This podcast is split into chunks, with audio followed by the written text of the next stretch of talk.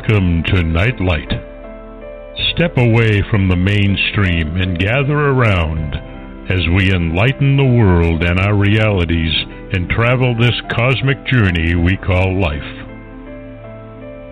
Join us as we share with you and provide that beacon that can guide us all to a better way. Explore with us as we examine a metaphysical montage of spiritual insights covering everything from the mundane to the magical, UFOs to unicorns, and everything in between.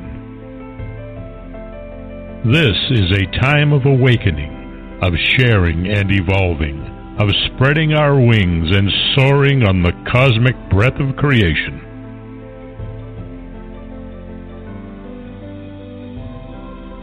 Come and join with other light minded spirits as we weave our lights together to seek understanding, enlightenment, and with a little luck, some wisdom. This is Nightlight, a reminder that you are never alone. And now, here is your host, the lovely, delightful, insightful, and all around great gal, Ms. Barbara DeLong.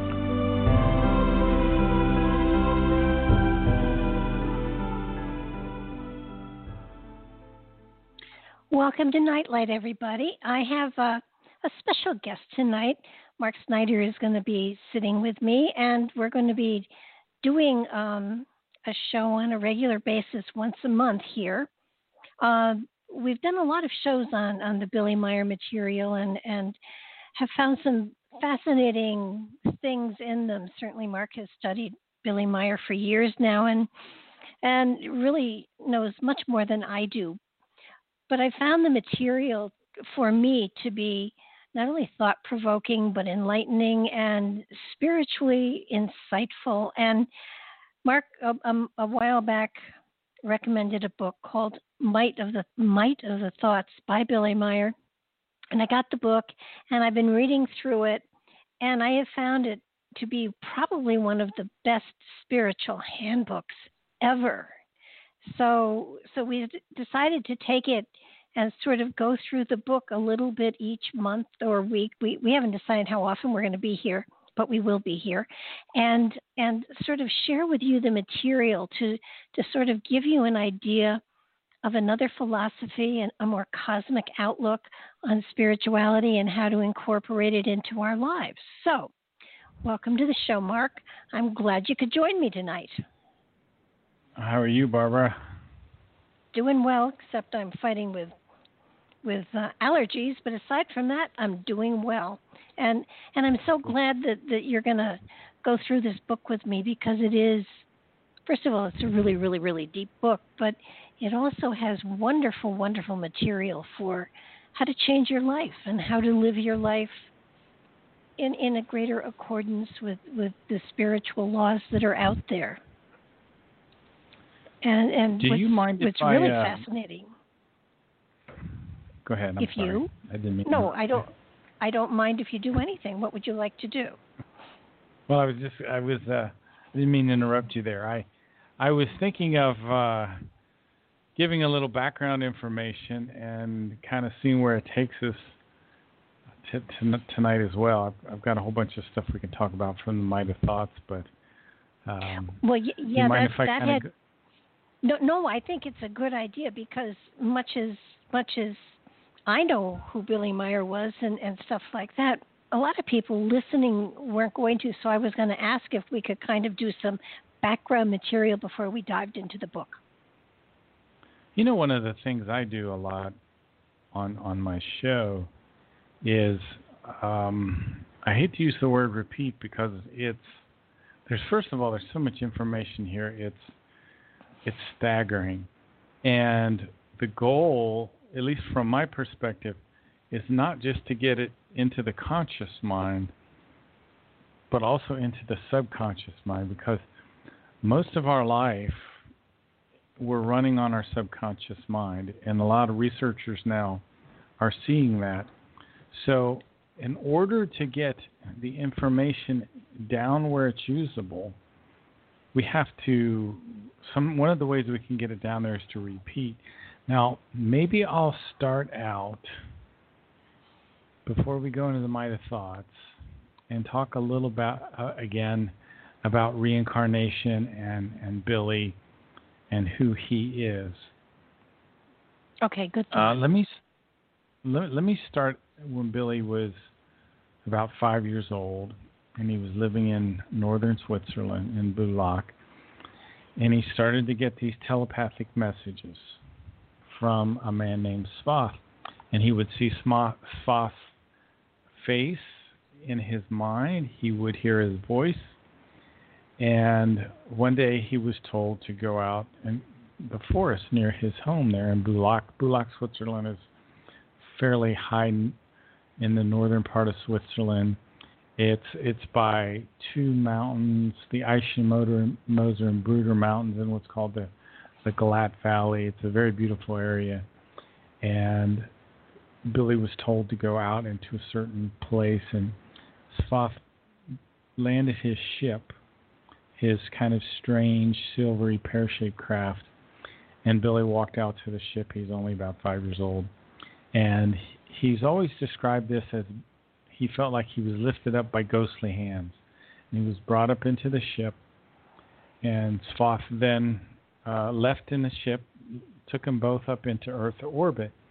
And Sfath started to tell Billy about his previous lives and that he had been the people that we call Enoch, Elijah, Isaiah, Jeremiah, Emmanuel, and Muhammad.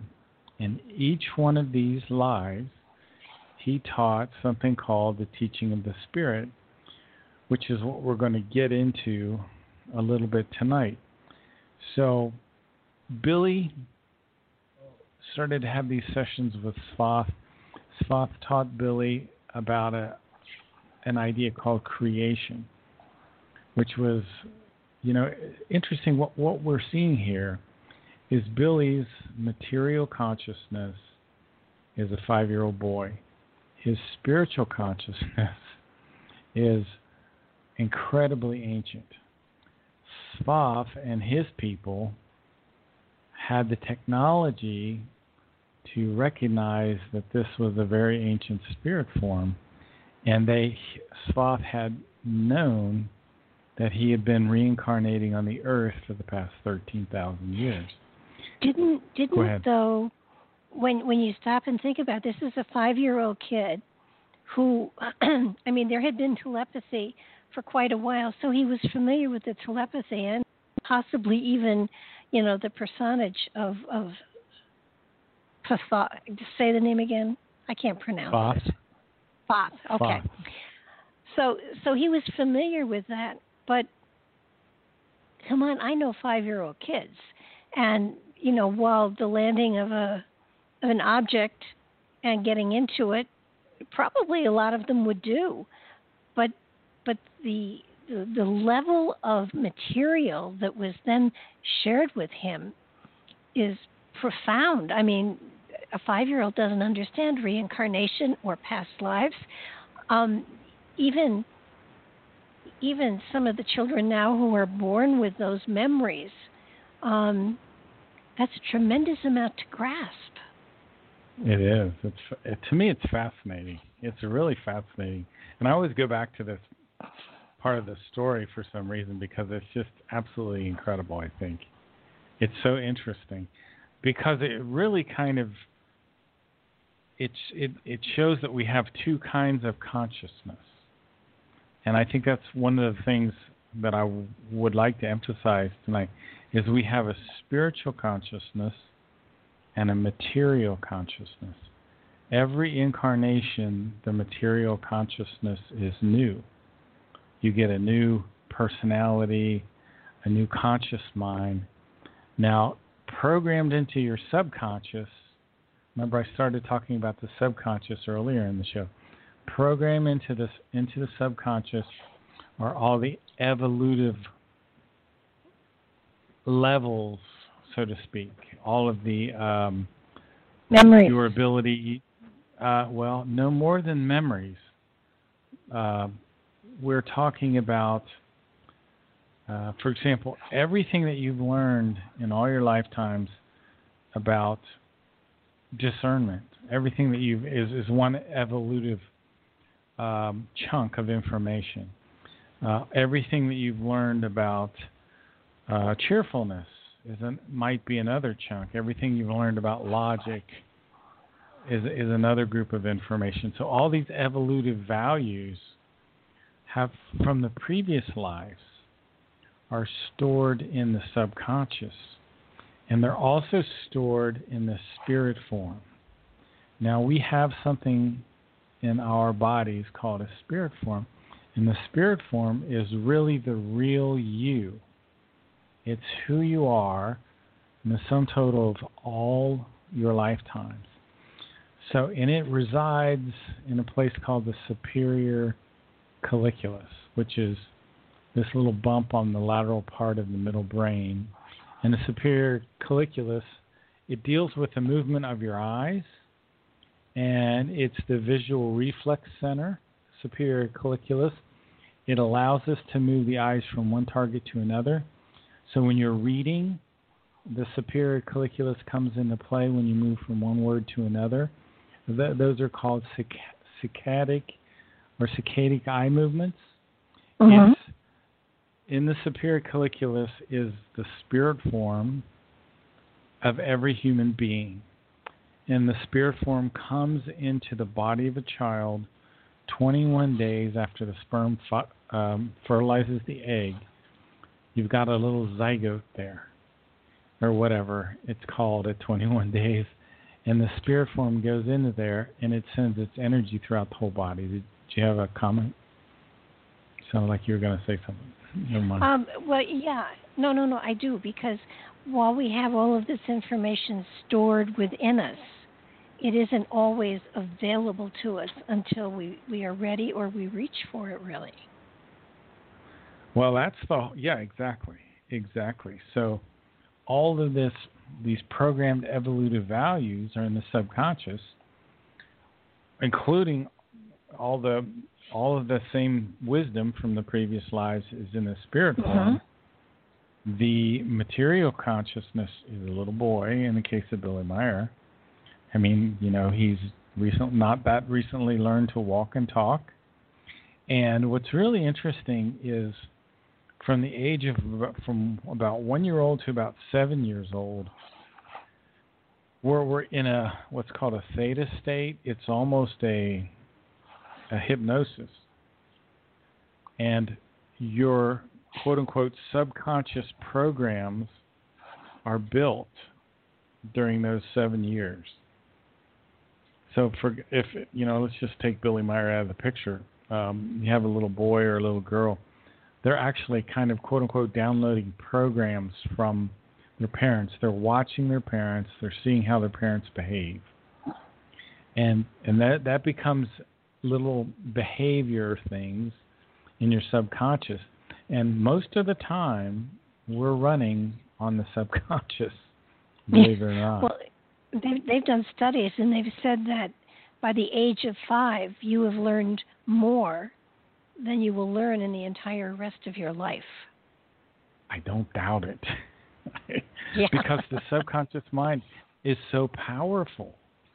The subconscious mind, I was uh, listening to a film today, uh, processes something like 40 million bits mm-hmm. uh, a minute or something of information and the conscious mind is not even anywhere even close to that. Well, so. stop to stop to think a second. The spirit has come into a reality that it has to learn everything about in order to survive. So so it's like it's it's almost like a blank slate in that in that level of consciousness. So it has to assimilate in the conscious mind. Yeah, it yeah. has to assimilate all of this information in order to function, mm-hmm. in order to carry out its promises that it made on a spiritual level, and in, in order to, to be a an independent entity. So what happens to the child, and it happens to us right now in our life, is we're impulsed by our spirit form, and we're also we have some subconscious impulses as well. And so you have an innermost creational personality, which is who you really are, and you have an inner nature. So if your inner nature follows the impulses of your innermost creational personality, then there'll be a harmony and you'll you'll you'll make good progress in this life. If your inner nature, who you are this lifetime, doesn't pay attention to those impulses, you'll feel what's called an alienation. To you'll be alienated from your own self. Uh-huh. And I've I've I've felt that before, and and I and so we're we're constantly pushed to strive. You see, every every lifetime, we're continually pushed to strive. That's the purpose of our life, is the evolution of our consciousness. And in fact, it's a creational natural law that you cannot be happy unless you have a good high priority on your striving. And striving, you know, can be studying the Meier material, it could be studying mathematics, it could be working at your day job, it can be cleaning out your garage, whatever. But we cannot be happy unless we're striving. So this is one of these creational natural laws. This is one of the spiritual, um, very important lessons and I'll read this again, and this is from the Way to Live book.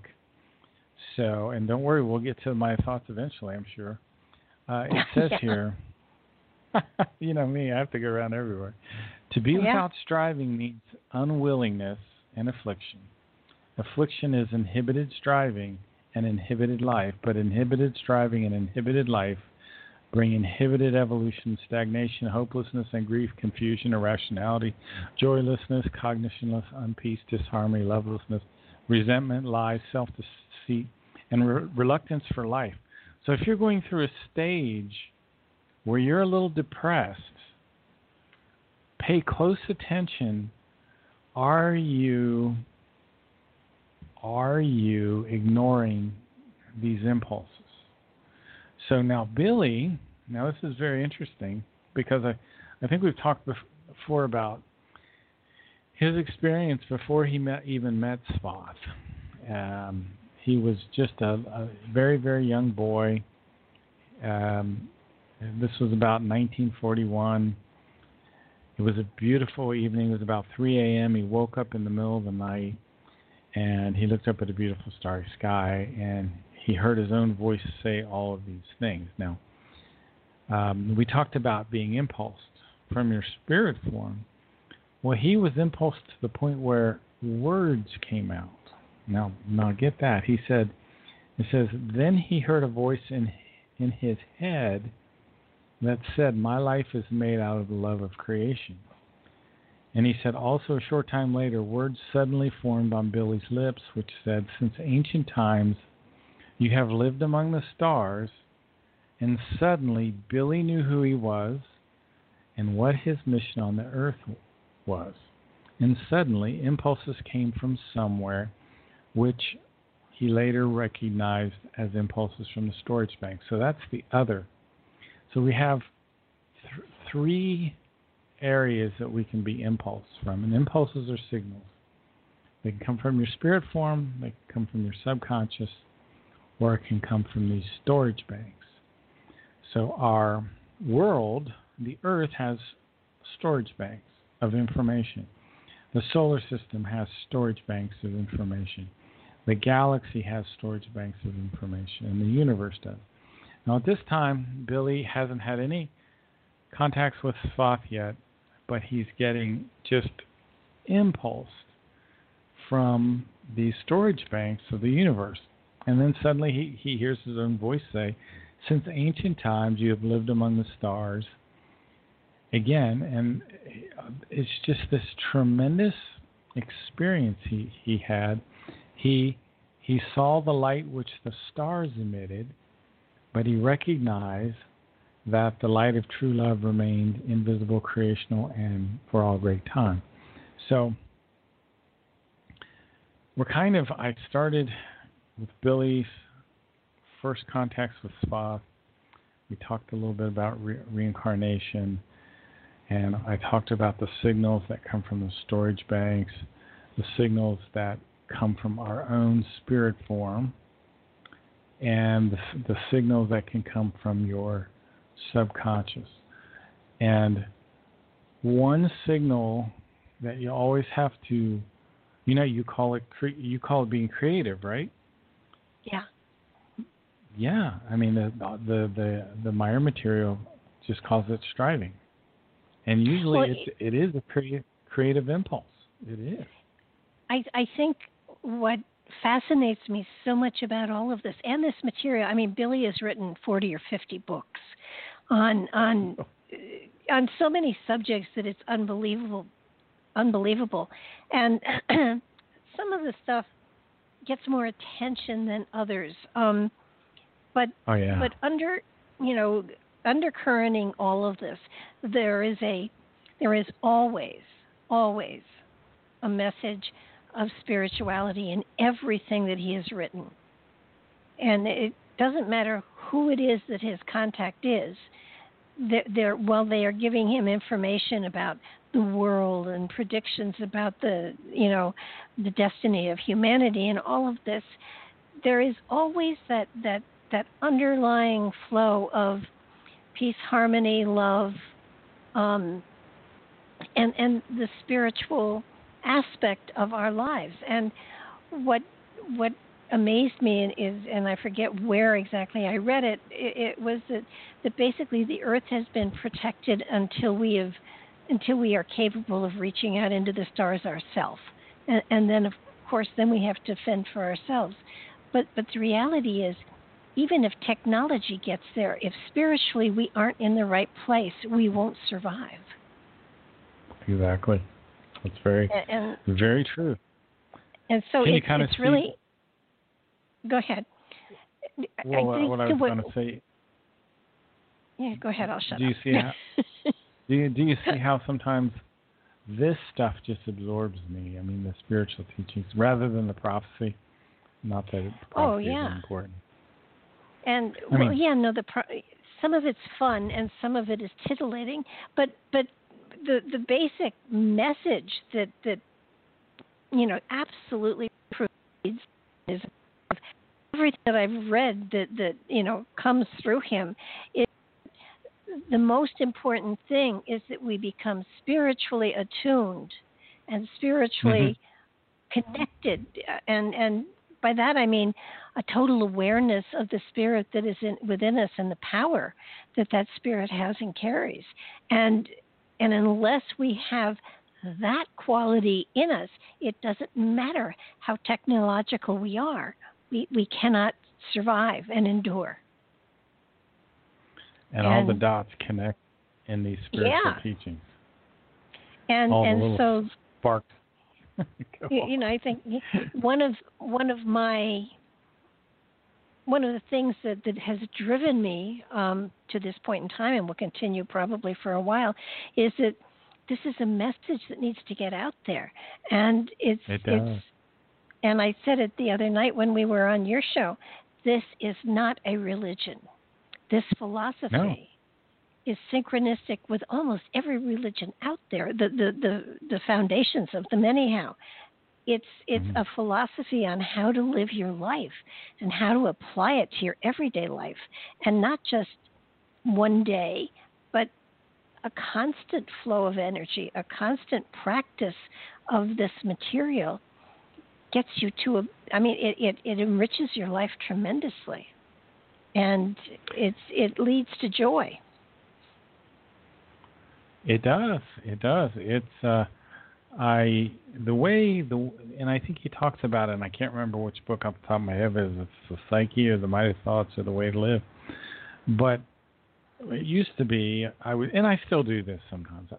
You know, I would sit down in an hour. Like this evening, I sat down maybe for a half an hour and just read ten pages. But that's kind of really not the way he suggests you study. Like this morning, I sat down for almost an hour before work, and I spent the whole hour on one paragraph. Mm-hmm. And that that is is is the way I'm moving to. So, in, it used to be that I would read 20 pages and then 10 and then five and then two and then a par- you know now I'm down to a paragraph, and just it's the contemplation. And maybe we can jump into that real quick. This is like sure. near the back of the book. So, uh, 216. 216. 216. Page 216. Uh, come in. There it is. Okay. But only human beings who are able to control, keep pure, and use their thoughts and the might of thoughts of their thoughts in a neutral, positive, equalized form. Okay, let me explain this concept. We're told to think in a neutral, positive, equalized form. What that means is just slightly to the positive. Okay, so you're not overly positive, but you're still positive. And it says here, let me read it again to put it back into its context. But only human beings who are able to control, keep pure, and use their thoughts and the might of their thoughts in a neutral, positive, equalized form subject the winds and the storms of their unchecked and untamed and uncontrolled desires.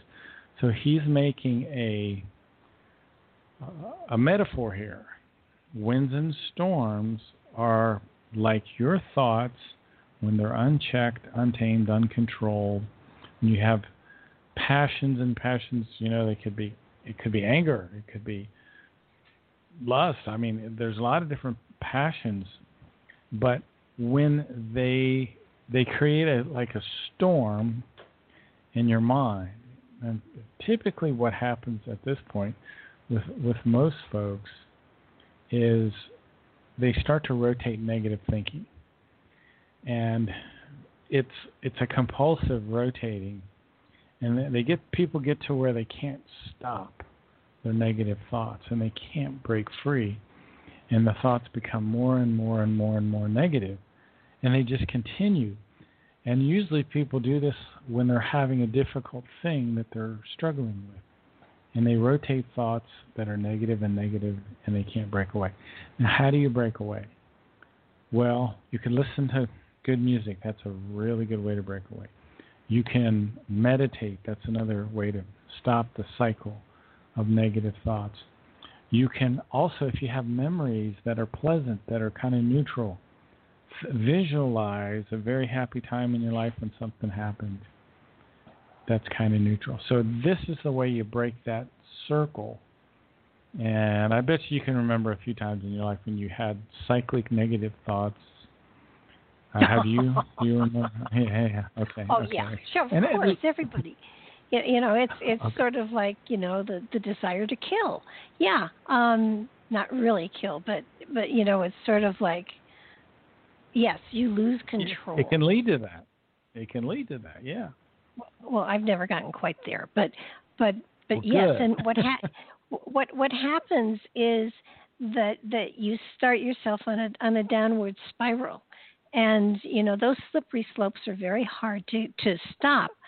But but you know if you're in one of those those spirals um, it's very difficult to to to pull reason and logic into your mind and say is it really this bad? Is it really the end of the world? Is it really you know as bad as it seems? And once once you start to get logic into it and logic does help a lot um, it you're able to sort of you're able to sort of um, pull yourself to a place where you can you can take a look at things and be a little more logical. And sometimes you just need to take a walk in nature.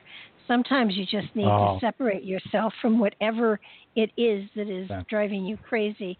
I've had times where my computer, literally, I would like to have taken a hammer to it. And you know, those are those are moments when you just get up and you walk away and you come back with a with a fresher mind and a, and a cleaner slate. And and you can think more logically. Sometimes you get so cluttered with with anger or resentment or frustration mm-hmm. that that you can't that that reasoning is you know it goes out to lunch. It's it's just not there. Uh, that's so very true. but but you know i think that so many people especially today are so frustrated by things in life that that they get carried away with it that they don't put it in perspective. And i think that's something that's very important to all of us to to i mean and this book helps. This book you know gives you ways to to to shift and change your your thoughts and your philosophies so that so that you you see a greater beauty and a greater balance. You're in a magnificent planet that is oh, yeah. that is so beautiful and balanced it's unbelievable and and sometimes i go out in nature because nature for me is very balanced I take my shoes off oh, and yeah. I stand on the ground and I connect myself to the earth energy and that that brings me back to center. And it's important to be able to I think recognize when you are not balanced and then have a way that you can go to to find your balance again. That's a good point to say. I always look uh, sense my feelings. In other words, if I have Billy says it goes this way is that thoughts create the feelings. And feelings are different than emotions too. Because the feelings grow, the emotions will rage upward out of control. But the feelings are they grow out of the thoughts.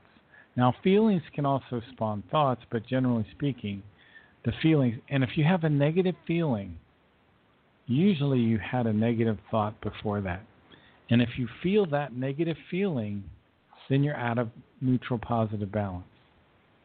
So that's one way to tell. So good thoughts lead to good feelings, good feelings lead to good habits, and good habits lead to good circumstances. Yeah, but this so doesn't mean to we be were... a Pollyanna type person either.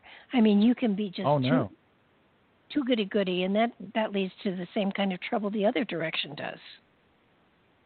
It's very true. That's exactly. And did you read that in the book? That's exactly what the book says. I did read the book, Mark. okay. Okay. Very good. So the winds and the storms.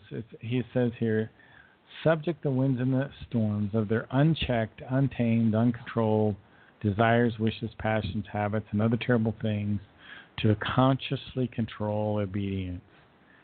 So and that's what you were saying about letting the negative be there. The only time you have to just you have to not do that is if you if you run out of control and you feel yourself rotating negative thoughts and you're at a neutral positive. But if you're in neutral positive, you can let the negative be there mm-hmm. and observe it without reacting. Well, now that's a little and, challenge. It's a big challenge. Um, but recognizing it for what it is is important too. And lots of times when we recognize that there is frustration and anger and everything, just the recognition of it starts to pull it back and dissipate it. Yeah.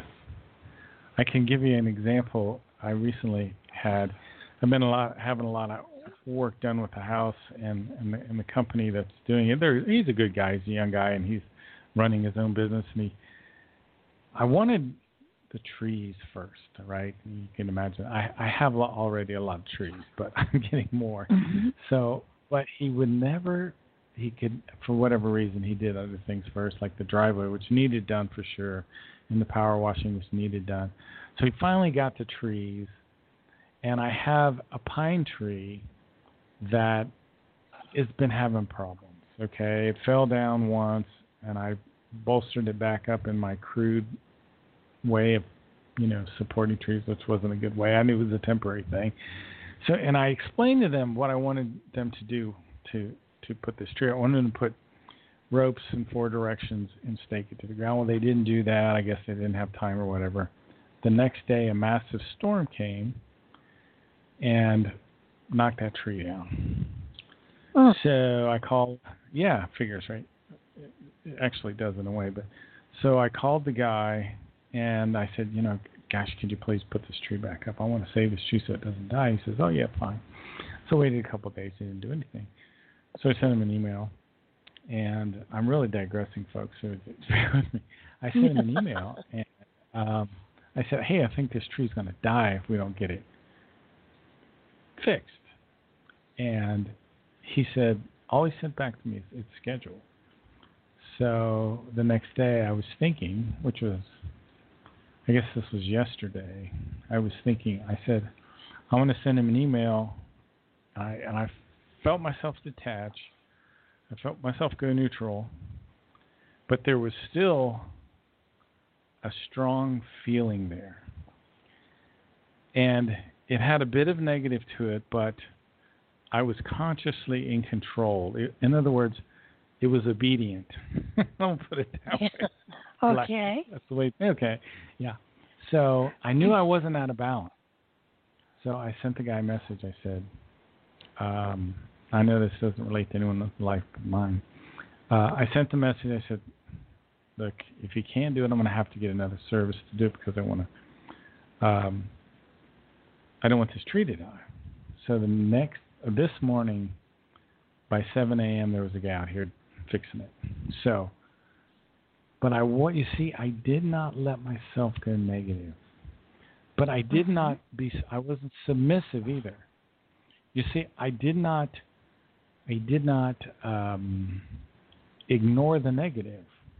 In other words, I I saw the negative of what was happening.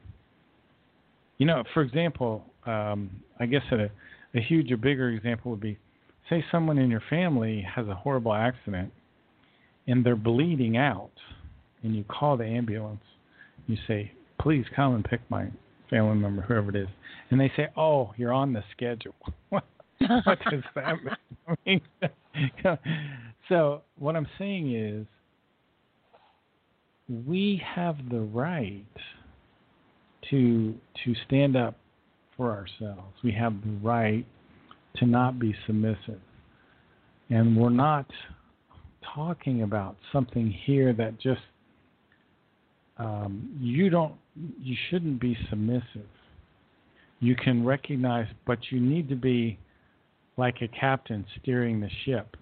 You know, you can't let uh-huh. the feelings, the, the emotions run out of control.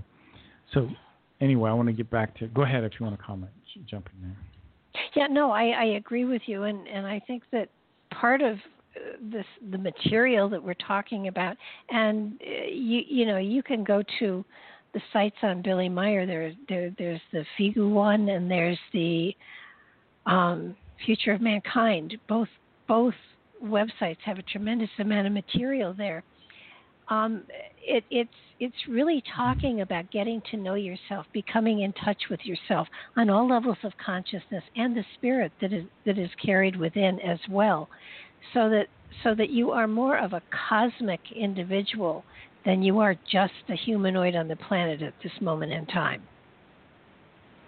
You know, one of the things that I realized, or somewhere I heard someone say this, is that I think people do drugs because they cannot control the contents of their consciousness. In other words, the only thing that they can do is either drink or do drugs. That's why there's such an appeal to that. And I never, growing up as a as a kid, I couldn't understand why people wanted to get high. You know, I just I didn't have that um, need. But I think it is particularly occurs when people cannot control the contents of their consciousness. Well, and they can't so cope with their reality. Exactly. It's the same thing. It's the same yeah. exact thing. Yeah, you're just saying it in a different way. Yeah. So, so, so basically, all of his material doesn't matter what part of it you read, you will find spiritual information there, no matter what he's talking about. And mm-hmm it's it's it's i mean like you said repeating repeating repeating repeating um i i get a feeling depending on you know whether you take the material from the 50s 60s 70s 80s 90s whenever it all has a, a, a recurring theme of of awakening the spirit within allowing it to be more of a part of your reality applying spiritual laws, um, you know, the, the, the, the love and the compassion that is of a spiritual nature, these visitors that, that he met with and, and talked with and has for for decade upon decade upon decade have been giving him technical information. Of course you know that's what's you know what what draws people in. But fundamentally at the very base of everything they've been talking about compassion and love and sharing and and the spirit that is carried within and how important it is for society as a whole to become more spiritually aware and and it gives you the it gives you the tools to sort of start working on making that change within yourself because now you've been reading this material for how long? Uh, I think I started around 2008 or 2007. And I started my radio show in 2010. And I started with the contact reports solely. Mm-hmm. And then um, I can't remember if it was 2013 or 2012 exactly. I went out to Munds Park to uh, a meeting where people were studying the Meier material and they had the book there. They had the Might of Thoughts book there. And I had never experienced that before because they would read a sentence and I would understand maybe a word or two, but I, you know, I didn't I didn't understand 2% of what that sentence was saying. And every single sentence was that way, and I was just astonished. And I was there a couple days, um, and I am at, I'm at, I'm at, I was able to get the Might of Thoughts book. I bought it from Michael Horn, and I bought the book, The Psyche. I think I ordered The Way to Live much later. But if we got time for a little funny story, I'll tell you a funny story. Sure. So I have the book, I have the Might of Thoughts, and I have the book, The Psyche, and it's time for me to leave. So I go over to the the um, the airport there. Um, goodness sakes, I always have trouble remembering the name of this town up north there in Arizona. I was staying at Munds Park. That's what I had the meeting for. The oh goodness, on the tip of my tongue. It'll come back later. So I'm in this okay. little airport, and I don't want to bore everyone while I have to go look it up. Um, but drives me crazy though. Let me tell you. Uh, so here I am, and I'm with the book The Psyche because he says, "Okay, start reading The Psyche." And my plane was leaving like at nine o'clock or something. I can't remember exactly when, and I was there like super early. So I open up this book, The Psyche, and I read the first ten pages, and I realize I don't understand a friggin' dang thing says. Not nothing. Not a thing. I wasn't getting nothing. So I go back over it and I I spent the next hour and a half reading the first 10 pages over and over and over and over again. Probably before my flight left, I had probably read it a dozen times. And I understood maybe 3% of it.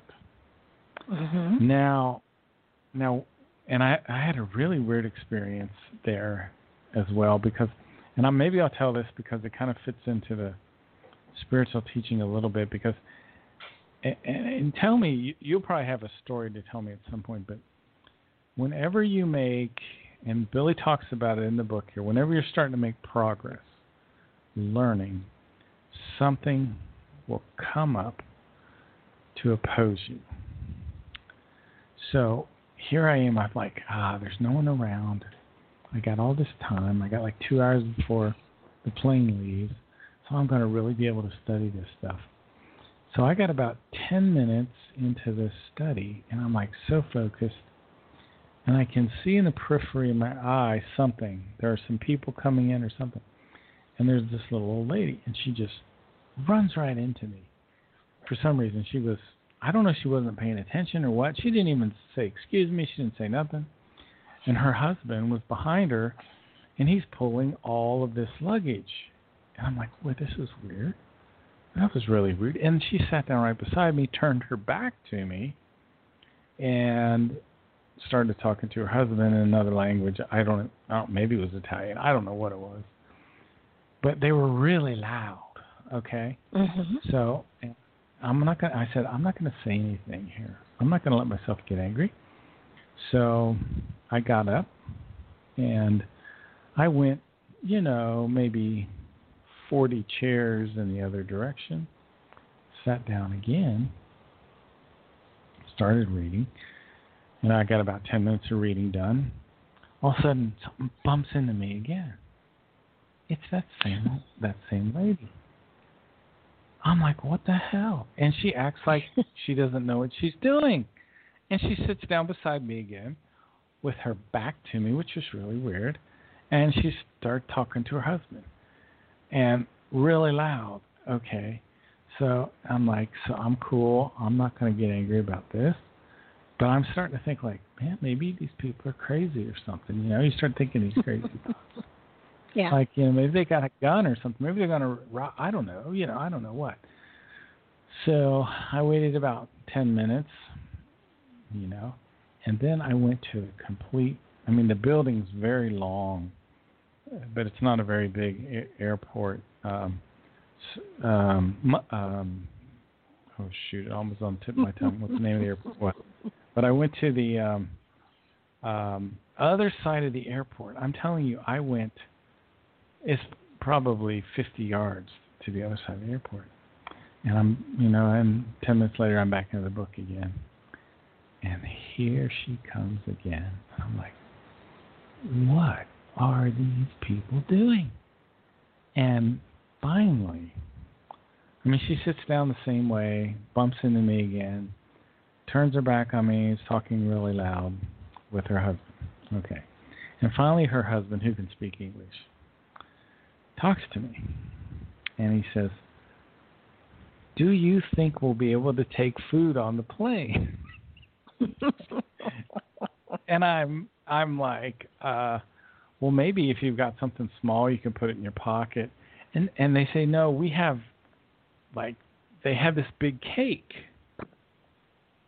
and I'm like, um, see those people over there with uniforms on? You need to go ask them. But I doubt that they'll mm-hmm. let you to take let you take that on the plane. So they went over there to talk to those people. So I went to the other side of the airport again to try to get away from them so I could go back to reading my material, which was the whole reason for my trip out there. Home. But that's the story. Wasn't that weird? Very um, weird. So did they? So every you, time you got it. Did they get it? Could they take it on? Did they? You know, now you got me. I think they actually.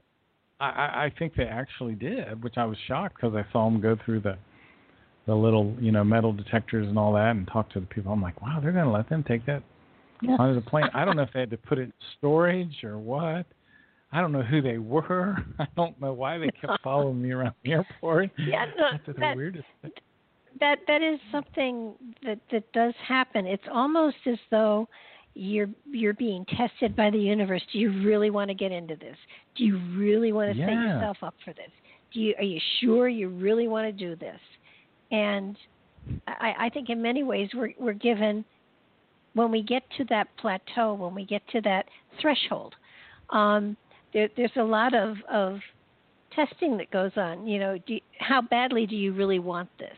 Are you willing to put the effort into it? Are you willing to make whatever sacrifice you need to make in order to gather this information?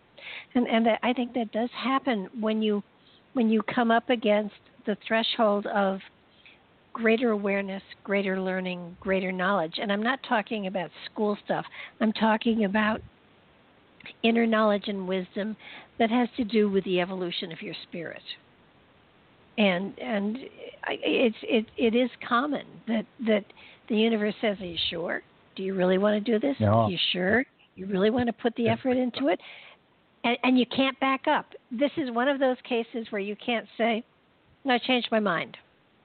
There is no going back from this. Once you make that step into the journey of the spirit, um, you're locked in, and and you're told that you're told there's no backing out. You're told this is going to be your journey. This is you know if you it's kind of like you take door number one, door number two, or door number three. And if you take the one that is the spiritual journey, and, and, if you take either of the other two, there's no backing out either. There's no changing your mind in in mid lifetime. It's a commitment, and some some people hit it early, some people hit it later, some people never choose a door. But but if you choose the door and if you keep going, it's an amazing journey. By the way, that airport was uh, Flagstaff. Okay. Flagstaff Airport. yeah. What's what's hard to remember about that? I don't know. Every time I read it, I know exactly. That's it. So anyway, that was my weird, weird experience. So and and for weeks, I still reread maybe the first twenty or thirty pages of the psyche, and the psyche is supposed to be read before um, you read the Might of Thoughts. And so I, I, I took the advice and did that. Um, now, one interesting thing that, and I knew this before I went to Munds Park, I knew about something called the Gemut, which I thought was the most fascinating term. And I had learned Randy Winters talk about that. Have, you've probably heard of Randy Winters, haven't you? Yeah, I have. And um, he talked a little bit about the Gemut, and it was one of those things I heard instantly, and I would just fascination came over me. And the Meier material says you have a spiritual consciousness, and it says you have a material consciousness. The material consciousness is controlled, the thoughts and feelings are controlled by something called the psyche, hence the book named The Psyche. Well, the spiritual consciousness is its feelings and thoughts are controlled by something called the Gemut. And I will read this in the book, The Psyche. It says, The Gemut is referred to as that spiritual block and factor which within the spirit body of a life form, in this case the human being, regulates and looks after the spirit consciousness based feelings and the spirit consciousness based thoughts in itself in a constant equalized form. Contrary to the psyche, the gemut of the spirit realm cannot be influenced by negative powers.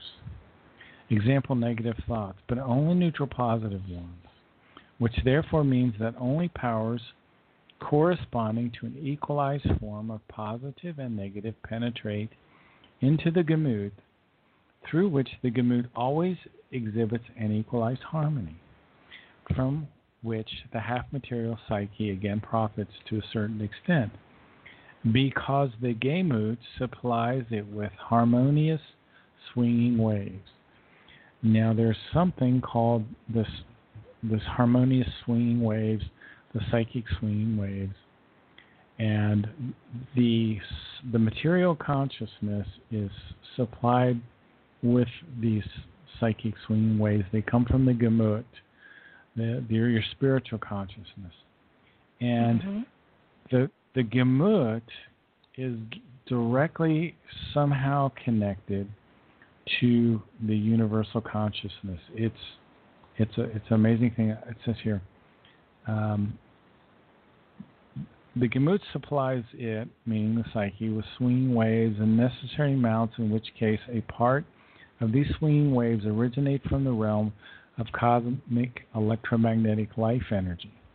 Contrary to the material consciousness, which is able to create negative as well as positive, and also neutral positive thoughts, the spirit consciousness operates only in the form of equalizedness and thus in neutral positive form. Therefore, negative and positive are harmoniously equalized and also create a corresponding harmony with which the gemut absorbs and works with, and indeed in both spiritual as well as in the material realm. So, and this appears in nature. Let let me try to. There's something in the. It's called uh, the Goblet of Truth, and there's a passage which calls um, what the truth knows to say, and it goes on to say rivers, stones, plants, trees, bushes, trees, everything that crawls and flies on the earth is a life form with a spirit form. And these spirit forms are on a journey through time, and many of these creatures are aware of each other. They're connected by psychic swinging waves. And when I read that, those sentences in the Goblet of Truth, what I thought about was you know, when you go into a forest, and at night, if it's in the evening, you'll hear all the crickets, all these lower level creatures. They're communicating with each other and they're aware of each other. If you see the birds as they fly, they fly as a unit. You see mm-hmm. 20 or 30 sparrows, and they it's like they're telepathically connected. I think it's these psychic swinging waves. It's the same thing with a school of fish. So, all of creation is what's called a we form, a oneness. Particularly, human beings are also another we form.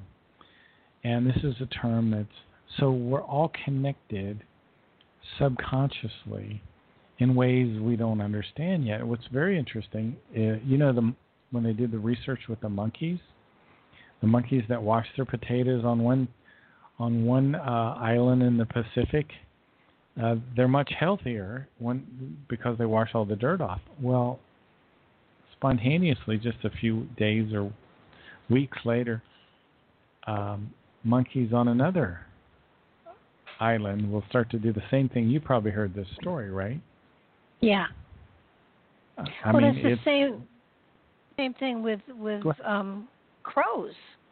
Um, if which I have found they did a study and there was um, a man who who actually mistreated or killed several crows um, by by his farm, and you know he did it in a brutal way, and and the crows sort of um, the rest of the flock um, did malicious things to him. You know they they oh, really?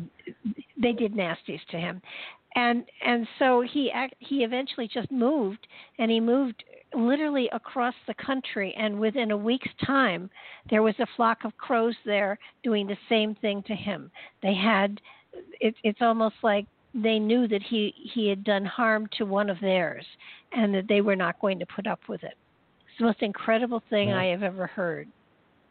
That is amazing. If you ever find that link, send it to me. I'd love to sure. read that. That's it's fascinating. Just, and it, you know, I know it happens with crows. I don't know about other breeds, but I do know that on some level, um, animals, um, of course, they, they communicate um, in in, a, in an alpha state, so that as a human, if you want to communicate with your animals, if you get into the alpha state, and send them a picture of what you want them to do, they do respond. Um, and and I've worked really? with with oh oh yeah, uh, so many hmm. you know say well I talk to my dog and he understands me. Your dog understands the tone of voice. Your dog does not understand necessarily the words unless it's treats, and then of course they all understand. But right. but but they they communicate because obviously they're not talking. They communicate with pictures. They they telepathically send pictures to one another, and if you sit and put yourself in alpha and send a picture, um, I had a I had a cat who had to have um, he was bipolar and he had to have medication um, a cream rubbed in his ear every night that that would calm him down. And mm-hmm. if I was if he was sitting on the bed with me and I, I realized the time and it would be, oh shoot, I got to give Angel his medication, I would get it and he would be gone. And and so I I would sit on my bed, I would calm myself down, I would very quietly picture him laying someplace, then getting up and stretching and walking back from wherever he was and jumping on the bed. Within five to seven minutes, he was on my bed. Not happy, but he was there. And I was able to give him the medication. I mean, it was in his ear. It was not, it didn't hurt or anything. He was just obnoxious. But horses are that way. Horses you can send messages to and they respond. Um, anybody who is a communicator with animals go into alpha. So those people who meditate and can get into the alpha theta state and then send pictures to animals. I had a cat who was having accidents all over the house and she wasn't there was nothing wrong with her. She was physically hmm. fine. Hmm. And so I I went online and I looked for a pet psychic and was in the middle of signing up and and I, then I saw it was going to cost me $400 for the consultation and I I got out real fast wow. and and I took the cat and I sat her on my chest and I said, I'm a psychic. I can do this. So let, let's mm-hmm. just sit here and close our eyes. And she stared at me and I peeked and I said, No, close your eyes. You know, and I my eyes closed again and I peeked again and her eyes were closed. And I pictured myself. I sent to her my my being confused and upset when she was having accidents all over and it was like you know I was confused. And mm-hmm. then I blanked my mind and I waited and it took about five minutes and I saw her in a litter box with one of the other cats jumping on her. That is and I Oh. And and I said, So you need another litter box. I put a different litter box down in a different place so that there was more than one litter box around. There there were no I put mm-hmm. two more around. And there were no more accidents ever. That's great. That is great. That's an amazing so, story. So, so well, yes, they have the wave. They have a spiritual wave, and we can get into that wave and we can communicate with them by putting ourselves in that alpha state. And it's it's hmm. you know I I've not tried it with ants and flies and mosquitoes, but I would yeah. imagine if you worked really hard enough, you could because especially ants and and bugs and stuff like that, they are a group mentality basically. So if you can get yourself there, um, you can probably communicate. Frankly, I'm just a cat and dog person as far as this goes. I know people who do this with horses, however, and and hmm. I've seen it. I've seen it with birds outside because I feed the birds year round, and they see me coming and I hear them yelling at each other in the bur- in the, in the trees and if I stand very very still I can get them to land on me and eat out of my hand. Seriously, that's amazing. That's great. So it so you know it isn't and, and you know if you learn to communicate with the animals, you communicate better with people too. Hmm. The same can be said with sending messages telepathically to somebody to calm them down or hmm. you know sometimes sometimes words don't work but pictures do hmm. and people it's good people that, that, you say pictures it's really good that you say pictures you know there's a contact report somewhere that says uh, where the Plejaren talked about one of the most damaging things that has occurred to us on this planet is our languages. They've really hurt our conscious development for some reason. I don't know why. Particularly english probably. Isn't that well, somebody, somebody I knew um, a long time ago said to me that that um, how did he put it? A word doesn't begin to begin to live until it's spoken, and when it's spoken, hmm. it has an energy, and that energy can hmm. impact you. Hmm. So so it's it's it's really important to you know I try very hard to choose my words because knowing that once spoken, they're out there and they're alive and they can touch people's lives in lots of different ways. So so that you know when you're you're putting a live energy out there, when you're verbalizing something that's an energy that's being sent out, and it's not hitting just the person it's directed at, it's hitting everybody in the in the vicinity. Hmm. You know there is a um, when I was looking at this stuff on page 216, it was talking about the, the, the storm metaphor in our psyche.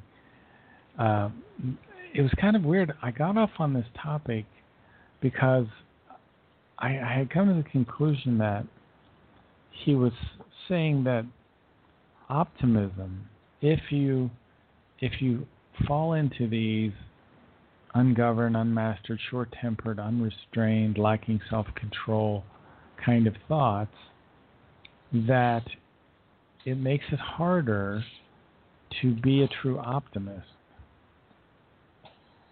And well, because he has, go ahead.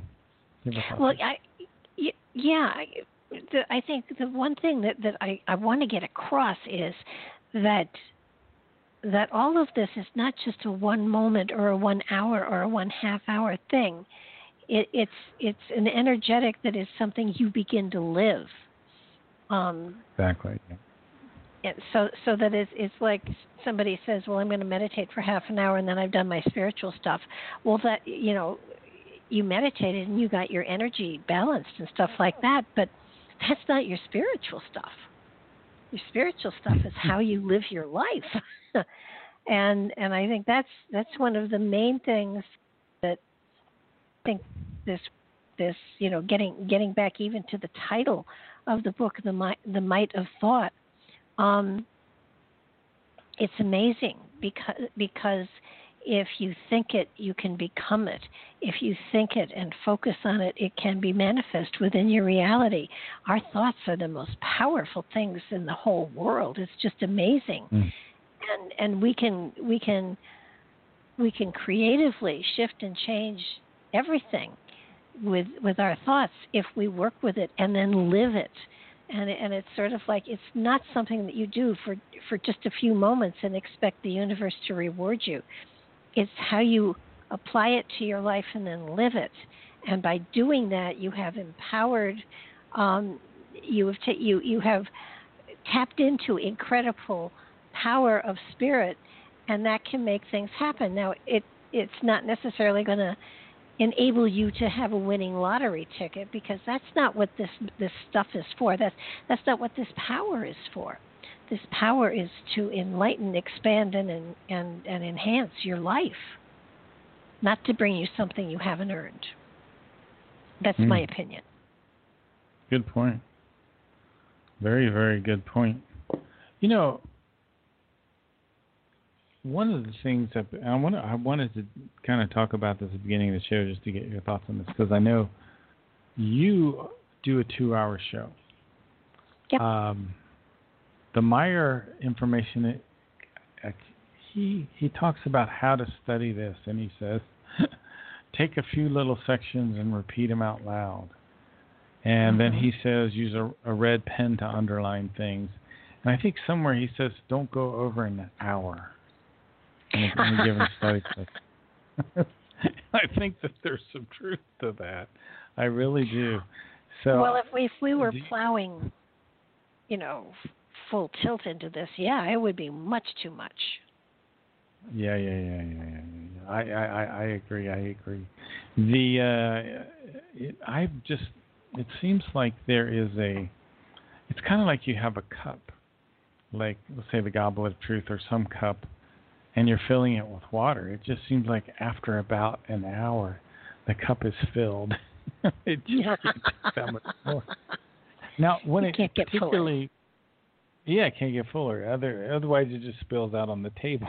you know, so uh, so I, sometimes I think the um, the for some reason this spirit teaching stuff is so dense.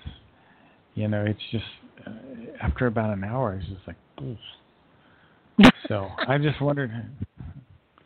Um, you, you you prefer the two hour though, don't you? Well, I I oh listen, I can go one hour. I have no problem with that.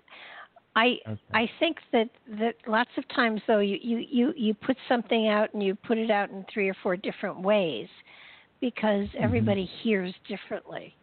And you know, mm-hmm. sometimes it's the anecdotes, sometimes it's the the heavy duty stuff, sometimes it's a sentence in one place or another that ties it all together.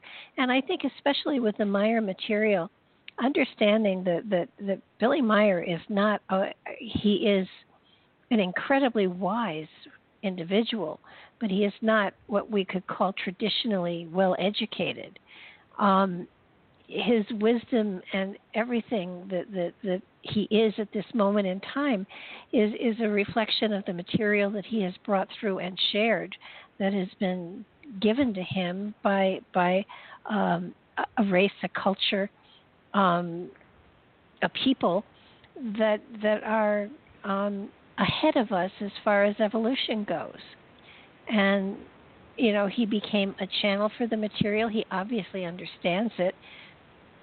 And and I would imagine that, that in many cases being a channel or a chalice of, of this information I mean, it, he had to at some point realize that this was going to take over his life, and it has. I mean, there have been attempts on his life because of the material he's tried to share.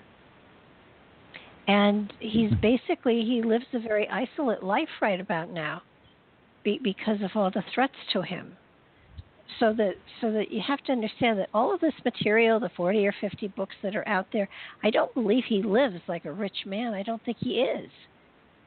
Mm-hmm. But he's dedicated his life to sharing this material. And if even if you don't even if you don't believe where it came from, all you have to do is read some of the material and know that this is something that is that, that comes from a very deep place within him whether it's from reincarnations of many lifetimes, whether it's from um, visitors from another realm, from another dimension. This is not something that a man who has no education, a simple farmer, could possibly be able to write. The most um, uh, convincing to me are the writings. To me, it just it leaves no doubt in my mind but I guess everyone thinks differently. I mean, some people focus on the photographs, which are fascinating, and I think it's a good place to kind of get yourself started. I was always kind of amazed. I don't know if you have you ever seen any of the films. Yeah, I have. I know they they tried to debunk him and they couldn't. I know the wedding cake craft, uh, just hovering perfectly still, right beside that tree and uh, the the other the other disc above the road, just hovering there. It's it's it's amazing to watch, but um, I I never want I never really wanted my show to go down this this path. I never I never you know because it's like a self help show now. I mean, yeah. it's not. Is it really exopolitics anymore? I mean, but this is where it's at. I mean, this is where I am, and I I don't think there's any way, like you said, to kind of I I'm not interested as much in the other stuff anymore. I find it interesting, but I'm not, you know. Well, I think that I, um, you, you know he's there's so much. I mean, yes, the spiritual stuff is heavy duty and it's it's profound, but you know if you're not ready for it, there's so much else in in the Billy Meier material to look at. I mean, oh, yeah. th- this this man. I mean, the history. Oh gosh, yeah, and and not only that, but he goes into. um I mean, we did a show a while back about who were the Atlanteans that was fascinating, and and a lot of his material does open you up to to viewing our history and our reality and, and the destiny of humanity in a completely different way. And mm-hmm. so so you you cannot just dwell on the spiritual stuff because there's so much more here. And I think you know that's what thrills me. The the other the other day I wrote down 21 topics of information, um, and I'll just run through them real quick because I want to keep iterating over these reincarnation, creation, the creation natural laws, the might of thoughts, Billy's early life, the Giza intelligences, the book The Way to Live, Atlantis, which you brought up, prophecy, the history of Earth humans, the book The Psyche, which I read from tonight, history beyond the Earth, um, the universal prophet, Nokodemion, which we've talked mm-hmm. about, which is Billy's previous personalities, the seven steps of evolution, we talked about that last show, I think. Uh, the Yeah. Talmud of Emmanuel, uh, Fine Good book. Fluidal Forces. I don't think we've ever talked about that in much detail. Overpopulation. There's another incredible topic. Probably one of the most important things we could talk about. The other thing is Billy's book, The Goblet of Truth. Uh, we could also talk about, which we just touched on a little bit, the evidence for the case, the physical evidence. The other thing that I, I like to talk about is is the New World Order and what Billy has to say about that, although he doesn't say as much as I would like him to say. But it's I'd like to hear more. But uh, yeah, yeah, all of these different topics I think are so fascinating. Oh, they are, and and you know, I I think that the the perspective that that his writings gives you is, I mean, the Talmud of of Emmanuel was was fascinating. Um, it it it does give you another perspective as to um, the Bible and the life of, of Jesus, and y- you know you you, you really if you you have to have an open mind you have to be able to look at it and say i never thought of it that way but that's that's a perspective that that you know has has value as well as everything else that's been taught. It gives you it gives you more choices. It gives you more ways of of embracing information that that has possibly been shoved down your throat in another way. So um you know, all of this material is fascinating. I mean, the Giza Plateau stuff, um, I thought was, you know, amazing. I I, I really enjoy, I I enjoyed it. I and I think the one while the spiritual stuff is heavy duty and very serious, there is so much here that is so much fun to look at. I mean, we we did an entire show on on the predictions and all of the things that he had predicted that had come, you know, come to pass. That Mhm. that was fascinating. I mean, I think we spent a whole show. Each of us had a different set of them that we were looking at, and we kept finding more and more things that that actually had, you know, it happened. That that, and then and then I think that the cool thing was I think one of the last times that that um, I, I forget who it was he was communicating with at that time, but he asked for predictions, and the and whoever it was said, "No, we're not giving you any more. You don't listen to what we say anyhow." So, Hmm. Hmm. and and it's true. I mean, all of these hundreds and hundreds and hundreds of predictions over the years, and so many of them so very very accurate. And you know what? Okay, they were accurate. So what does that mean? Does that mean you're going to listen a little harder, or just do like we did and have lots of fun and figure out, wow, he really did have he he hit so much stuff that was just unbelievable. But he won't do predictions anymore, or or at least whoever he was talking to won't, Hmm. which I thought was kind Do of you not fun.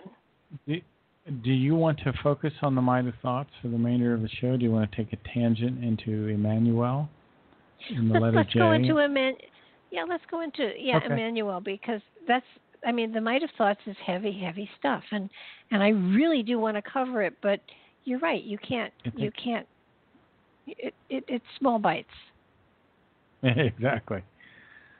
Okay, um, Emmanuel. Emmanuel. The I, I like to start with the letter J. It takes the pressure off of me, so to speak, because then I don't have to be so controversial. Um, the letter J is a very new letter. It's the youngest letter in, in the alphabet. Now, when I say that, it, we could talk about the letter J in English, but the letter J didn't appear until about 1500 or so. And there was a guy named Gian Giorgio Trissino um, who invented the letter J, and he was an Italian scholar. Now, this may not click with you right away, but the letter J never existed in the Hebrew, the Latin, or the Greek. And those are the languages of the Bible. The, the letter J Mhm. never existed in any of the languages of the ancient world. It wasn't until about 1550. So people say, and you said just yourself right now, Jesus. Yeah. Well, he absolutely could not have been called Jesus during his time because there was nothing in any of the earth languages to support the just sound. And people say, well, wait a minute. What about Julius Caesar and what about the book of Job and all that? Those names have been changed as well. People and and how what evidence do you have of that, Mark? Well, you can easily determine that the letter J did not exist until around 1550 or um, 1600 or so. And go look that up for yourself. It it wasn't in the even the, in the old English. Now, if you look at the old crucifix paintings of the crucifixion, and I, you know, I have an art degree. I have a degree that's pretty much similar to computer science. I'm I work in the, the computer field now as a programmer, but I almost went back to try to get my master's degree in art because I was so interested in art history. And you see all these pa- paintings of Christ crucified, and at the top, you see the acronym INRI. And it's a Latin acronym that means Iesus Nazarenus Rex Iudaeorum, which basically says um, uh, Jesus Christ, King of the Jews. Now, it doesn't use the name Jesus. Notice it begins with an I Mm-hmm. instead of the, the English J, I N R I. And the name that's usually spelled there in Latin is I E S V S. Not Jesus, but I E S V S or I E S U S. So, if you, for example, if you look at the 1611 King James Bible, in the very first 1611,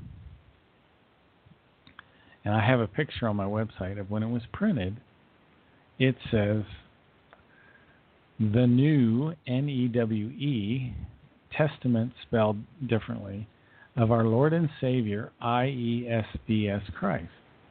Not Jesus, but this name I E S V S. So whether the Meier material says during the time of his life, his name was Emmanuel. And somehow over time, it got changed into Iesus or Jesus, or some people say Yeshua. And eventually, in the very first English Bible, IESVS, and then eventually it just morphed into Jesus. But if you look at the Greek, for example, of the New Testament, there is no letter J. You know, for Mhm. example, we have the Greek letter alpha, which corresponds to our letter A in English. We have the Greek letter beta, which corresponds to our letter B, and so on and so forth. There is no corresponding letter for J because it hadn't been invented yet. So you cannot argue logically. I have never seen anyone refute this yet. I'd be very interested to see someone try to refute it. His name absolutely couldn't have been Jesus. So if they did, if they changed the name of the central character, Jesus, they changed him to Jesus from Iesus or Jesus or Emmanuel as the Meier materials, whatever his name was. If they Mhm. changed his name, if they changed the name of James, of John, which all also began with the letter I, if they changed the name of Job to the book of IOB, what else did they change? I mean, if they were they had the audacity to change his name, would they not change anything else? Well, I would say to. they would. yeah. Yeah. So I went into this thinking that I'm going to stumble across something here that disproves the Meier material. This is when I went off to try to, because I was, as I've told you before, I was never really that interested in in the book of Emmanuel, the Talmud of Emmanuel. I still don't have the new one. for whatever reason. Maybe it's my religious indoctrination, or I, I don't know. But in any case, I went out to basically thought to myself, I'm going to stumble across something that disproves the Meier material, but it just the opposite fact happened. Yeah. So I know I've told you this story before, but it's so important, I think, to understand that. Well, it it definitely is, and it's something that it's it's again one of those. Um, I just read a book by um, oh now his name is gone, but but the name of the book is Jesus Gate, and oh, it, really? it basic it it's it's a fabulous book. Um, but but it goes into all of the the myths the things that the that the church knows but hasn't really shared with us it, it isn't shared from the pulpit because you know it, it it sort of it tears apart well i mean it, it doesn't it tears apart the story that we have been given for the last seven you know since you know the last what mm-hmm. thousand or so years it doesn't two thousand yeah yeah, and, and it, it goes into you know the fact that none of the none of the apostles or disciples actually wrote the books that have their names on them. The fact that uh, it, it it isn't that the material in the Bible uh, in, in the new in the Old Testament and in the New Testament isn't even in chronological order. I mean, it wasn't written in Matthew, Mark, Luke, and John. It was written Mark, Matthew, Luke, and John and they were written, you know, anywhere from 70 years to over 100 years after Jesus. And and Paul's material was really written before any of it. So, you know, it it gives you it gives you an idea. It, it's a good bookmark. Um, and and you you come away with the, the feeling that that something has been invented and a religion has been created while while there may have been a philosophy that was out there, they they created a religion for control more than anything else. Mm-hmm. Mm-hmm. And and so you know it it I mean I I have a a pretty good background in biblical stuff. I mean I can't do chapter and verse like a lot of people can, but the mm-hmm. stories and and and, and everything it just it was it, it the Jesus who wrote it. you know it really bugs me now now now I have to you know stretch my brain um I hate that when a name doesn't come when you want it to come um Ernie you know when Ernie Bringas is is the author of it and um uh, actually uh he's going to be on um my show um on Thursday hmm. we're going to talk and and he actually was one of the riptides um, old, you know, the in the '60s. It was a be- he was like a Beach Boy. Their group was Rip Chords, Riptides.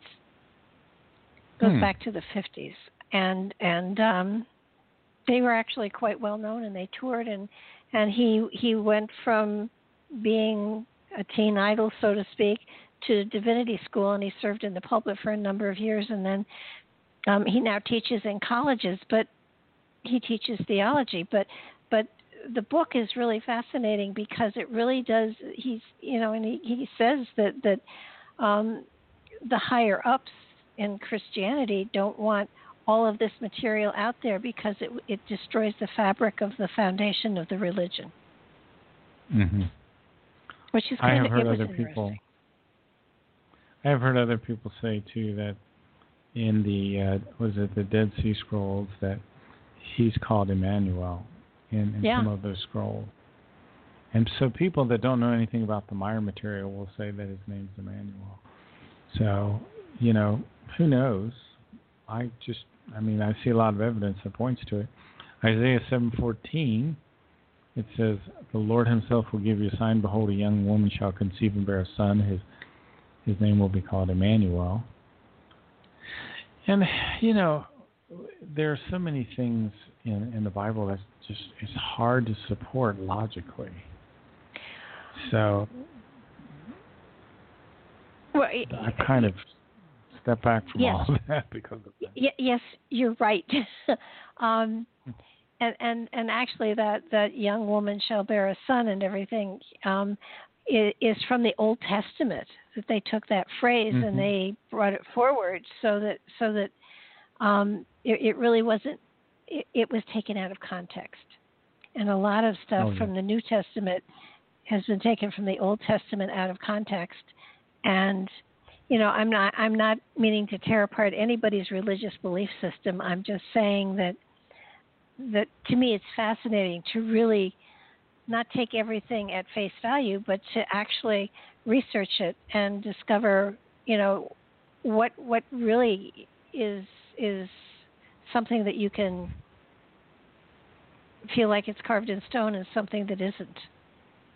So it, it it's it's it's fun to research. And and it doesn't mean that you have any less faith or more faith because you do it or don't do it. It's just for me, it's been a journey that's been fascinating, and and it, it gives me a more um, a better feeling about spirit and and the cosmos and creation and where we came from.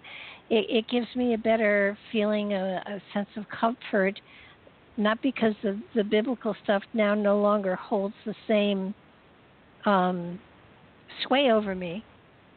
It, it's just that that was a wonderful stepping stone to get into a place where there, I have a more cosmic view of it all, and not everybody wants that. You know, and and what you believe in, how you believe in, is is wonderful. But the most important thing is how you practice that belief system. And I think that's what the Meier material comes down to, to be honest with you he gives you a philosophy as to how to to allow the spirit within to manifest within your reality and to give you a richer, better life. And and it's his material is not a religion; it's a philosophy. And one of the things, can... big, one ahead. of the beginning things in the Might of Thoughts book, I think, is very important is to, he says, the human being must make the effort to clarify his or her thoughts so they become more valuable, purposeful, and productive. And what does clarify mean? Well, it means to make things less confused, more clearly comprehensible. It's, it's to make things uh, more understandable, to take away the ambiguity. So it's to remove confusion so one of the things I've learned to do over time is actually speak this stuff out loud, and he says to do that in one of his books. To actually um, say these things outside, it will help you clarify your thoughts. And another interesting analogy he makes is that our consciousness is like a garden, mm-hmm. and that when we we sometimes have weeds pop up in our garden, which would be the negative thoughts, and we should pluck those weeds out, he says. So, because he says they will proliferate luxuriously, your negative thoughts, if they're allowed to grow in your consciousness, they will proliferate luxuriously like wildly growing seeds. They will displace everything. So, pluck out those negative thoughts and he talks about the negative repeating thoughts, which I talked about earlier as well. He says, mm-hmm. Whoever has negative thoughts will soon allow himself to be controlled by them. So it's much better if we can nurture or strengthen our good, healthy thoughts. That yeah, which the human being. Go ahead. Yeah, and it's a form of programming. It's it's it just is. It it You're is, programming it is, your subconscious. And great example. You said I would have a story. I do have one. Um, I, w- I was um, touring with um, the Cosmic Deck of Initiation. I was in um, Carlsbad. I was in no, I was I was in California someplace, and a young lady came in, and she was like 18 years old, and I I read her and I spoke with her, and she said, well, if and um, can't I can't go to school. And I said, "Well, wait a minute, why not?" And she said, "Well, I'm handicapped, and my parents, you know, get money to to, you know, keep me and help me along, but I'm I'm not capable of um getting a job and I'm not capable of doing this and I'm not I said, Well, how'd you get you here? She said, I drove and I said, And you passed the driver's test. She said, Yes and I said, Who told you you couldn't learn and couldn't go to school? And she said, No, my parents said that I'm I'm too dumb and I looked at her and I said, Now now I'm going to talk to you from with another hat on because I happen to be a special ed teacher with two master's degrees, so I know what's going on here. And I, I looked at her and I said, You are capable of doing so much more. You're capable of getting your GED and you're capable of getting a job. And I sure. swear to you. And she said, But they've told me I can't and that I, you know, that I'm mentally retarded. And I said, you know everybody has has a problem area in their life. And you know you're just lucky that you know you you may have some understanding of what's going on. But i and i said do not let this hold you back. If you want to do something try it. If if it doesn't work out okay. But but they've taken away your your your will to try. And i said it's mm-hmm. ridiculous. I i firmly believe that you can do this and a year and a half later, I got a letter from her. She had wow. her GED. She was living independently, and her parents were no longer being paid to take care of her because she was able to support herself. Wow. She had been programmed to be retarded. So she was. Oh, that's terrible. Well, I think but, society programs. Sure, and and we we do that to kids. We do that to friends. We do that. I mean, it's it's it's pathetic. You know, somebody says, I'm going to try this, and you look at them and say, Well, you'll never do that. And if enough people say them, that to them, they won't because they'll believe it. So it's a matter oh, of, of, you know, it's a matter of, you know, programming yourself to give yourself the opportunity to stretch yourself to reach and to try. And and that's I think what Billy's talking about. That that that that that negative thought constantly coming in at you is reinforcing a program inside of you that that you will eventually believe and then you will eventually manifest. Yes. That is the perfect. I mean, you hit the nail on the head there. Totally. Yeah, I have this little thing I run through to program myself when I feel my thoughts kind of going kind of negative and I just these are little sections out of the book, and I like he talks about optimism, so I tell myself I'm optimistic. He talks about being cheerful, so I say I'm cheerful. I'm relaxed. I'm enthusiastic. I'm thankful. I'm in harmony. I persist. I persevere. I endure. I am calm. I am satisfied. And then he has these other things which go right along with that. I say, I'm the forger of my own fortune. I'm the master of my own destiny. I create my own good luck. Mm-hmm. Um, I my thoughts, uh, my good thoughts create good feelings. My good feelings create good habits. My good habits create good circumstances in my life.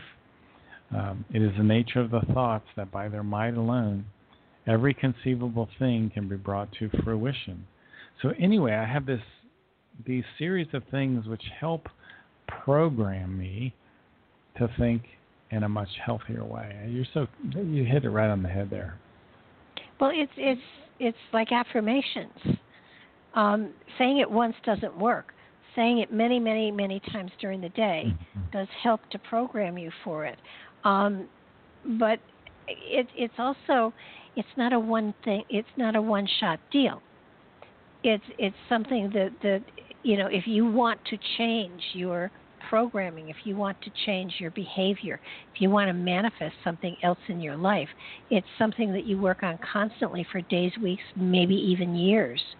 But your whole you get to the yeah, you you get to the point where where you believe it. Um, uh, once and your I was subconscious in learns it. Yeah, you know, your absolutely. subconscious learns. I I I asked a spiritual teacher I had at one time you know, he was talking about loving everyone and and you know being loving and forgiving and and all of that. And I, and I said, what about people you really don't like? What about people that are really nasty to you? What about people that, you know, you you you border on the word hate, but not totally, but but close. And he said, you fake it till you make it. And it's true. Um, if if you if you are trying to shift and change your reality, it's something that that you you do until it becomes comfortable, and then after it becomes comfortable, it becomes reality.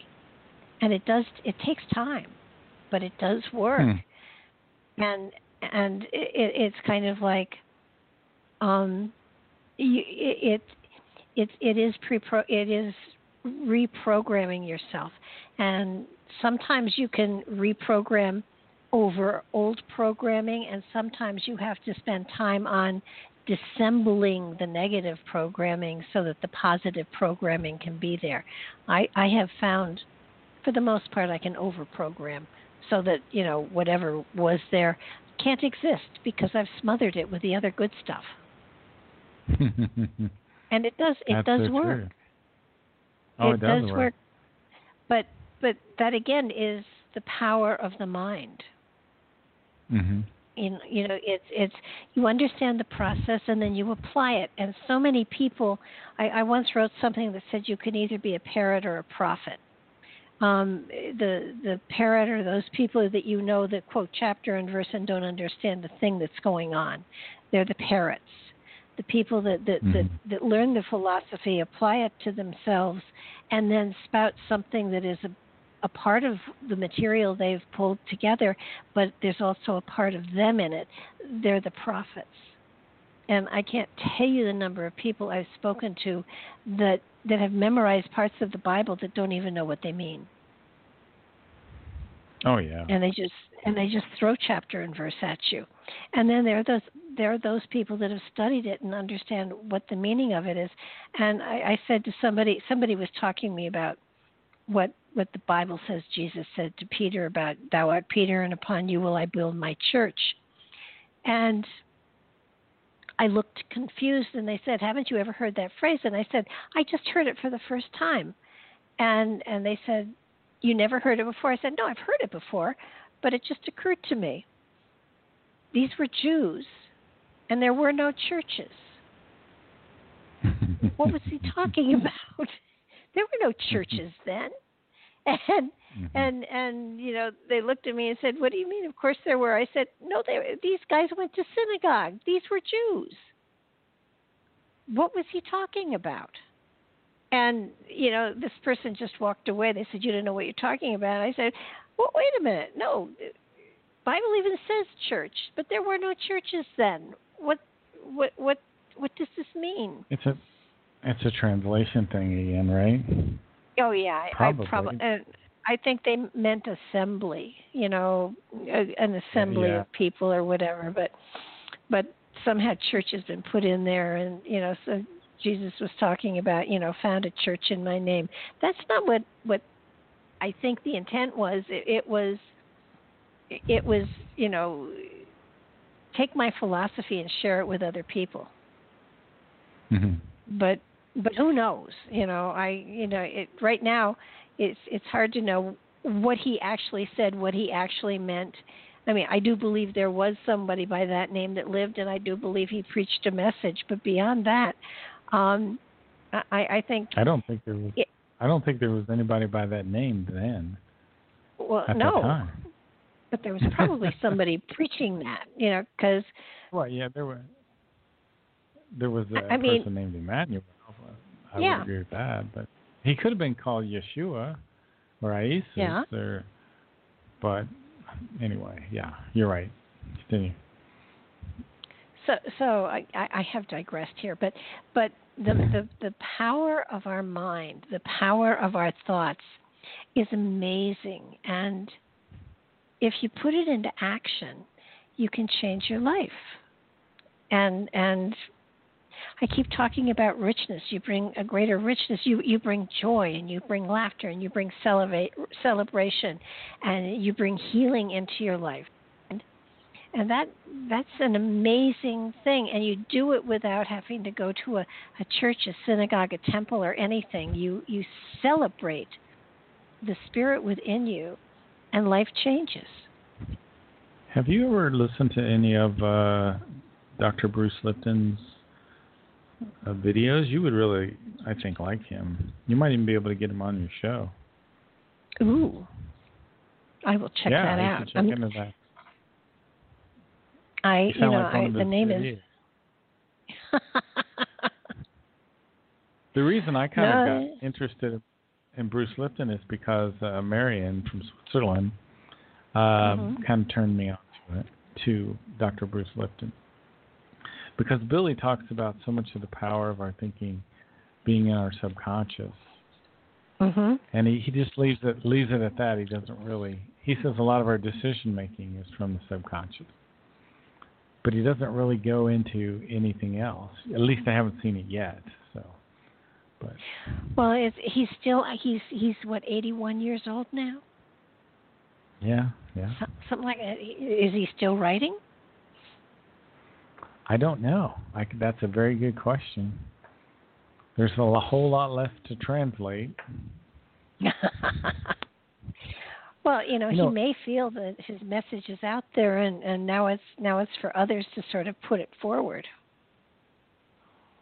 Well, that was one of the things um, that Sfath told him. He said, "Stay in the background and focus on your writings, and let other people go into the public and talk about your stuff." He said, "The people well, of the earth make for themselves idols." Yeah, so well, that's yeah, look where so, look where look where we came from. I mean, you know, the pagans, and even before that, we we constantly wanted people to to pray to, to to to, to hand hand the control of our lives over to them, and without realizing that we have the power, we have the control, we have the majesty within us. You know, it's it's not that we're gods, but we're part of creation, and we have that power inside of us and like we said on the on the show the other night, you know, God is just a title like a captain or a corporal, and it it, it doesn't have the sway that that some of the other material does. You know, I could finish up the show. We've only got like 15 minutes. There is a really interesting verse. Uh, I think it's on page 224 and he talks about. Let me just open that page. I think that's a very good one. Um, I spent a lot of time on on this one. 224. Okay, hang on. It says the source of the life power, which must be created by oneself, lies in the consciousness, that is to say, in its thoughts, which must be formed, tended, and nurtured in such a way that they correspond to a progressive, kind, and wise, equipped with a zeal for life and intention and endeavor and an ideal. Uh, just before that, it says, Therefore, it is necessary to search for the source of the life power and develop it. Develop the power in order to have a reliable life potential on which you can depend. The the word life power there is the word Lebenskraft in the German. And I, I got to wondering, well, what is this life power? So I kind of did this little experiment with myself. I tried different things to to find out what things do I do that make me feel like I have most energy and most life power. So and then I, you know, made mental note of that and try to focus on those things. And also says the source of the life power which must be created by oneself, lies in your consciousness. That is to say, in your thoughts, which must be formed, tended, and nurtured in such a way that they create a this endeavor, this ideal. So, a little bit later in the same, I think it's on the same page, he talks about this. So, if you're developing your Lebenskraft, your life power. You're doing those things which allow you to develop yourself, make you feel motivated. Uh, so you're you're searching for the source of the life power, which is in your consciousness. Now, on the other hand, this is a contrast to when tangled ideas confuse the thoughts and abruptly go from one extreme to another, whereby a misdirection of thoughts arises and triggers emotions. So, what is he talking about here? Well, tangled can be defined as twisted, untidy, confused, jumbled, mixed up, messy, chaotic. A tangle can mean to bring together into a mass. Tangled means a snarl. So, this is what happens when we have tangled ideas. It confuses our thoughts. It makes our thoughts go from one extreme to another. And this causes the thoughts to misdirect. It triggers our emotions and it can even lead to manslaughter and murder. So, so this is all room focused. For, yes, this is what happens when the negative thoughts they they go too far. In other words, I mean this is where the criminal goes. That's where the criminal comes from. It's he's really traced down the pattern of thoughts that leads to criminal behavior. Hmm. Yeah, I thought that was very very interesting. So, he, uh, is very very interesting. Um, very, very important to know. The other thing is there is um, now wait. Is there called is there a is there a difference between tangled thoughts and confusion? Well, he says tangled ideas confuse the thoughts. Okay. So you have I okay, and I'm glad you brought that up because uh, ideas, I D E A S, are not completely thought through. I D E A L S are completely developed and thought Mhm. through. So what we happens when we have ideas which are not completely thought through, these ideas they confuse our thoughts. I bet you, and, and that's a lot of times we talked about the rotating negative thinking. Yeah. We we have a an idea that isn't fully developed, but we are holding on to it as tight as we can because we know we're right. We're Mhm. really not, but we're holding on to it. and that those tangled ideas they confuse our thoughts, they trigger the emotions, and eventually they get to manslaughter. Now, the ideas that we have, we want to co- convert into ideals. Ideas are completely uh, developed. So, and ideas have something called unvalues in them. Okay, and unvalue is something that we're holding on to, which is still false. Um, let me try to go through here a little bit here. They, um, what I'm looking for, and I'm having a hard time finding in my notes, is oh here it is. Uh, is this it? Anyway, I'll just have to give it to you from the hundred thousand foot, twenty thousand foot level or whatever. They have a whole section on on the unvalues of the psychopath. And unvalue is something that the psychopathic mind holds on to. And one of the interesting things, if you have like 17 of these unvalues, you're probably a psychopath. They say it's from one of the Figu bulletins.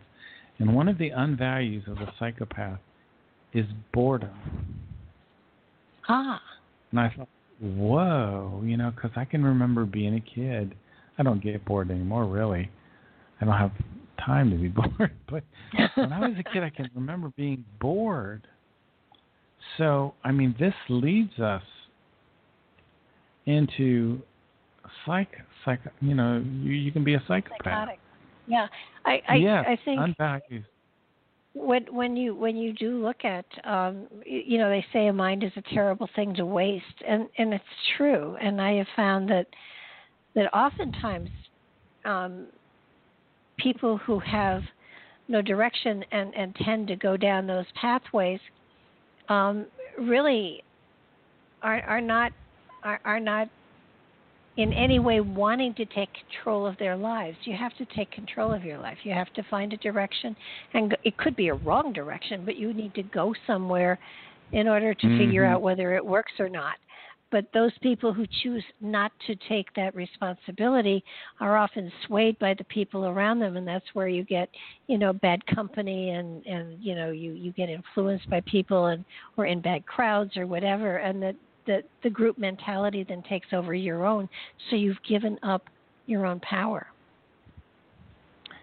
Some of the other unvalues of psychopaths lack of logical decisions lack of rational conduct frequent change of sexual partner manipulative behavior sense of unfairness endorsement of torture hate mentality remorselessness lack of deep reaching thoughts and feelings and a lack of empathy.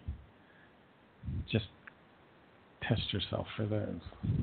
Yeah, and and and if you have a few of them, um, start challenging yourself so you can get out of that mindset. It's not a healthy one to be in. Exactly. Exactly.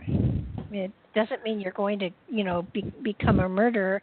It means that that you need to take control of your life. And and being bored is is um is is not a fun place to be. And sometimes you need to challenge yourself and do silly things in order to get out of that that mindset. Because it's just a mindset. It's not a it's not it's not a condition that needs to be a constant. You can get out of it.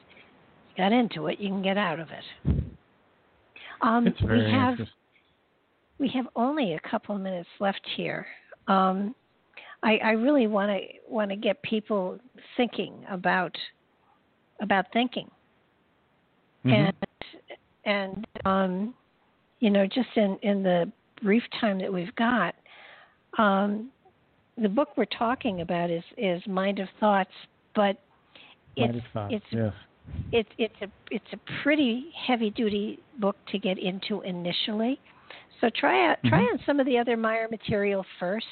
Get fascinated by it, and work yourself up to it. You know, where you know, Mark and I have only been talking about possibly the first 19 pages in the book, and we haven't gotten really that far, to be honest with you. But we're gonna we're gonna give it a shot, and we're gonna try to pro- bring some of the other Meier material in as well, so we don't bore the hell out of you. um, I mean, there is wonderful material out there, and certainly, you know, if we can weave that around with the spirituality you know, it, it is an enticing tub- subject and, and it's fascinating and it, it does it does wake people up to all of the material that they actually and the wisdom that they carry within them already. It's it's you, you know it's not a matter of you you have to be smart. Everybody has the wisdom already. It's just finding that door and opening it up. So, Mark, thank you so much for, for tonight. I so appreciate your hanging in there for two hours. Thank you. Uh, go to go to YouTube and type in Ohio Exopolitics, and there's a ton of my shows on YouTube. A couple people are putting them up there, so you can listen there. Absolutely, and um, and we've done a couple of shows as well. So um, mm-hmm.